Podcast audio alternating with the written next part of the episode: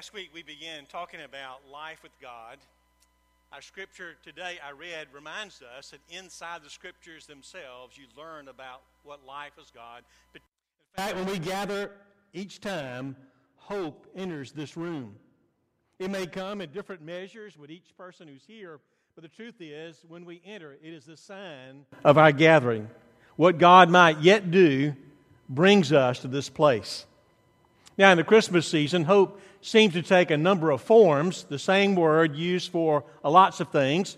We may have a, a wish or a hope list around Christmas time. Those children up here probably have already told mom and dad and grandmom and a few other folks about something they would like to have. Maybe you can remember those times when you'd look through the the papers, the folders in the newspaper, the magazines, and the sales catalogs to find something you really wanted. And after you found it, you made sure that people knew about it, right? And there's no use keeping it to yourself. You got to tell somebody, so maybe it's going to happen. So, hope is an idea of gifts that might be given, something you might receive. Someone out there cares about you and wants to give it to you.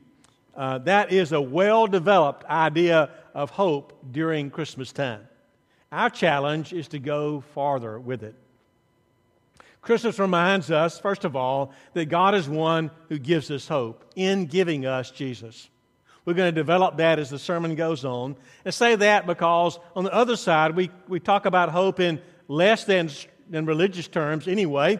We may talk about hope as being sort of a uh, court of last resort. This is what I mean means that when we are about our everyday life, doing our things, making our plans and preparations, we may come across something we simply cannot control, cannot solve, cannot fix the problem on our own, then we finally turn to God to fix the problem.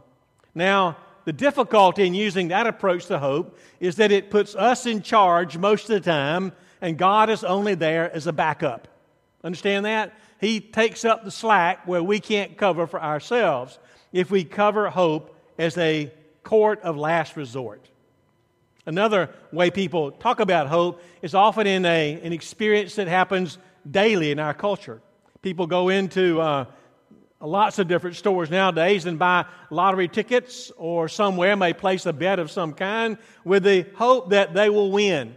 They don't know if that ticket or that number is a winning one, but they pay the money and they put it in their hands and they wait for the results to be announced. They may be sad, they throw it away if it's not their number, and they go back and try it again the next week. It is a, a way of expressing hope that I might win something. Luck, if you may call it. The problem with that, of course, is it's random, outside of anyone's control, and we're not sure if things will ever get better. Uh, I don't like this commercial. There are two of them I remember. It's a beer commercial, so I don't tell you what beer it is. And that's not the point of the commercial. Point of the commercial is, is that there are fans watching a football game. Maybe you've seen it. This particular one, uh, one of the, the people watching it comes back to watch the game. His team has just scored. And he thinks to himself, every time I leave the room, my team scores. In his mind, he says, well, for the team, then I need to leave. So then he turns around and walks back into his dark basement. Did you see that? Isn't that kind of weird? He's convinced that if he's not there, and then the last line on that commercial is, it only seems crazy if it doesn't work. Now, of course, to me, it's crazy no matter what, because you and I know that had absolutely nothing to do what happened on that field that that person saw on television. But people have all kinds of ideas about hope that may take the form of luck or chance in some form. None of these describe what God, Paul intends to say in our passage today. He talks about hope as trust. It is the ground beneath us. It is what will carry us not as a last resort or a random chance. He describes God in this way his steadfastness and his encouragement as the God of hope. Think of it this way it's like saying, whatever you are betting on in life, if you can bet on God as the one who guarantees it, then you've done the right thing. When we hope in Him, we've hoped in one that will not act randomly, who will not be there only occasionally, but one who loves us the best. We describe hope in a hymn with these words My hope is built on nothing less than Jesus' blood and righteousness. So, hope.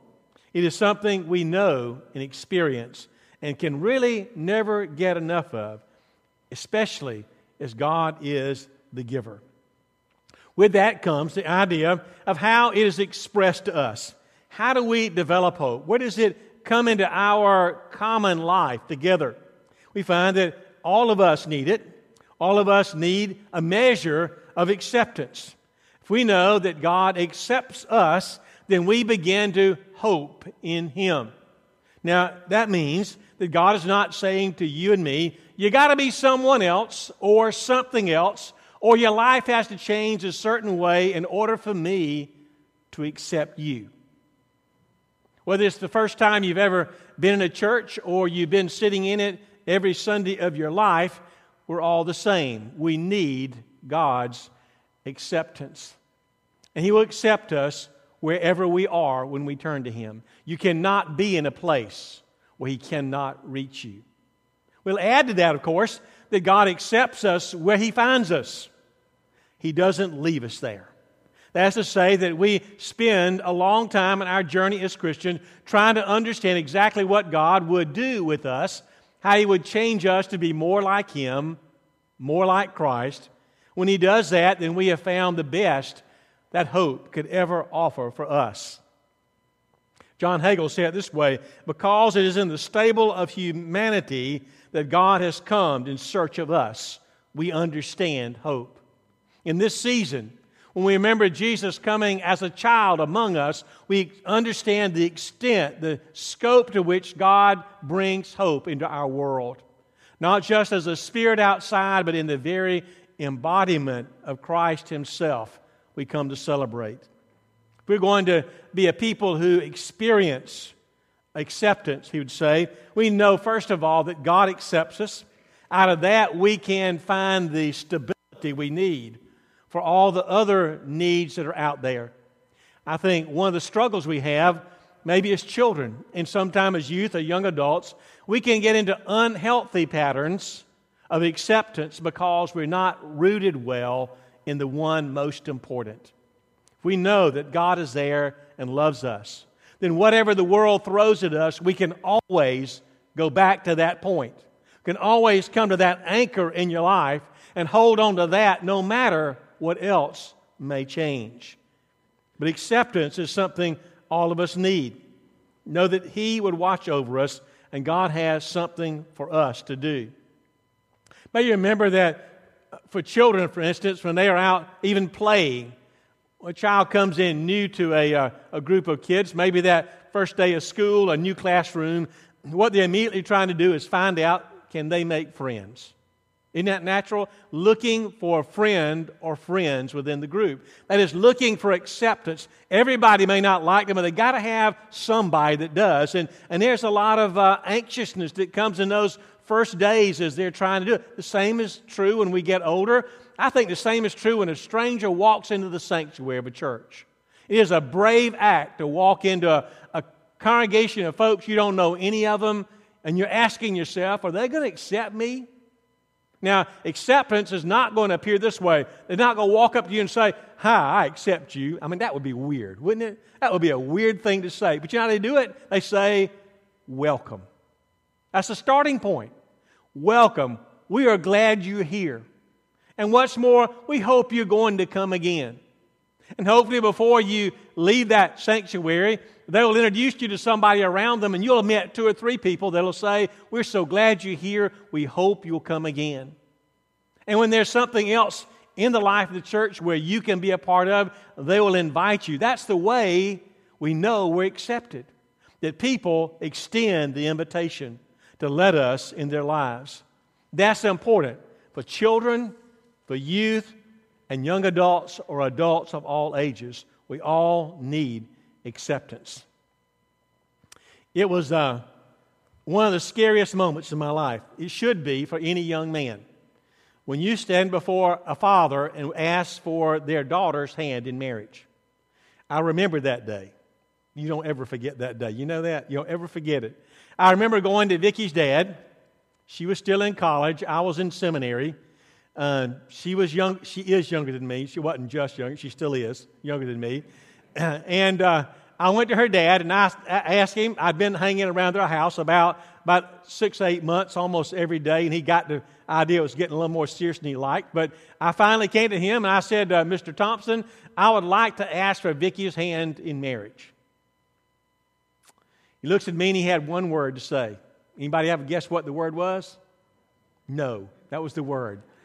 Hmm. I didn't count on that answer. Yeah, I didn't, really didn't count on that answer right. I thought, hmm, something's not good here. What did I do wrong? Anyway, we worked through that. I could tell you all of it, but you don't want to know all of that. It was a good conversation. I let him know that, yes, we were asking for your blessing and not your permission. He didn't quite understand that. Being a father with two daughters, one married and one engaged, I understand what that means. For dads who haven't done that yet, they're really only asking for the blessing. Got that? Not permission. And we got married, and he participated in all of it. He was always civil to me. I wasn't quite sure if he was going to accept me until, oh, I guess it was maybe four or five years later. We were at a family gathering, big family reunion, their side of the family. And he and I happened to walk away from the crowd together. No one else was around us. And he, he stopped me and said this sentence to me. He said, Glenn, I think Vicki marrying you is one of the best things could have happened in her life. Now, there were no witnesses to hear that, so I can make it up any way I want. But that was what he said to me. He never said any more words in that conversation. He turned around and walked away. But the one thing I felt in that moment was acceptance. It is a driving force in your life and mine. Psychologists know it, psychiatrists know it, theologians know it. We all know that we need to belong, to have people around us whom we love and can love us, that we can enter into the crowd and be a part of it. And that's what we're looking for a church where we can belong, to let others into it, because acceptance is important. It's not just a nice social thing to do. It is important as saying to someone, I love you, is to say, welcome. And not only welcome, but we count you a part of us. That's part of what he does here. To let us know that we accepted, we have a ministry to others also of hope. That people who come wondering, can they belong? Will anybody let me into their circle or their crowd? And the answer from us should always be yes. Whether you look like us, talk like us, dress like us, wherever you're from, we can say yes. Which brings us to the other part of that struggle, of where we become people of hope. He says to us, You are to live in harmony with each other. You know, sometimes that's easier said than, easier said than done, right? Living in harmony. What does that mean? You know, when the choir sang to us just a few moments ago, did you notice they were not all singing the same notes at the same time? Did you notice that? You know, if they were singing the same note, you would say they're singing in unison. That's the kind most of the time the congregation does. That's the kind I do, okay? That means I can follow the melody and they can add everything around it they want to. But the other that's added brings a new beauty. That's what harmony is. Harmony is making room for the beauty of what all of us have to bring should live in harmony. It is a measure by which the world outside looks into the church to see if it is a place where they would like to belong. But if we're not in harmony, now let's, let's carry it a little bit farther because harmony is easy to, it's harder to keep the more different we are and the more we have been together. You've been that way before? I mean, it's one thing, been to family lately, I like them. Reunions. We go to them and I can catch up on the conversations, what's been happening for, oh, six months to a year since the last time we're all together. And we can just shoot the bull for about three hours. That's pretty good. You know that? About hour four, something happens. I don't know what it is, but we've run out of conversations. We start remembering what we fussed about when we were growing up together. I don't know why, but I remember that we do that. It's sort of like when you know each other so well, you not only know the things that make you enjoy each other, but there are those irritating things that just keep surfacing again. And how do, how do you keep from going back to those patterns of behavior that, you know, like children, our disagreements led to hurt feelings, and hurt feelings led to other things that separate us from each other. And how do you keep harmony? We come back to our story. It is God who accepts us, and so we are to accept each other. It's based on His mutual love for us that we also love each other. And out of that, God can use His church. He can make us a new people Hope is the theme that surrounds us. It is what Paul tells the community who is in Rome, a very diverse congregation, of people who are Jewish in descent and Gentile, of Roman background, and in one of the most cosmopolitan cities of its time. In that setting, the church existed. Some of the best theology in the scriptures is found in the book written to the people, the church of Rome a maturity Paul is looking for in them if you, if you learn to accept one another, even as God has accepted you, and to live in harmony. And hope makes the full circle. Emily Dickinson says of hope it's a thing with feathers that perches in the soul. It's something that close to what is at the very heart of who we are. It could seem to fly away if we aren't careful. It is something we love and need that much, something God gives to us. In one of his Rocky movies, the line goes like this Rocky is talking to um, a friend about this girl he loves. And the girl, guy says, What's so special about this one? To which he says, We have gaps in you and there's gaps in me, but when she and I are together, there are no gaps. Think about that line for a moment. How do we find harmony with each other? We take our differences and begin to recognize that when you put them together, you often find the whole of what God is putting there.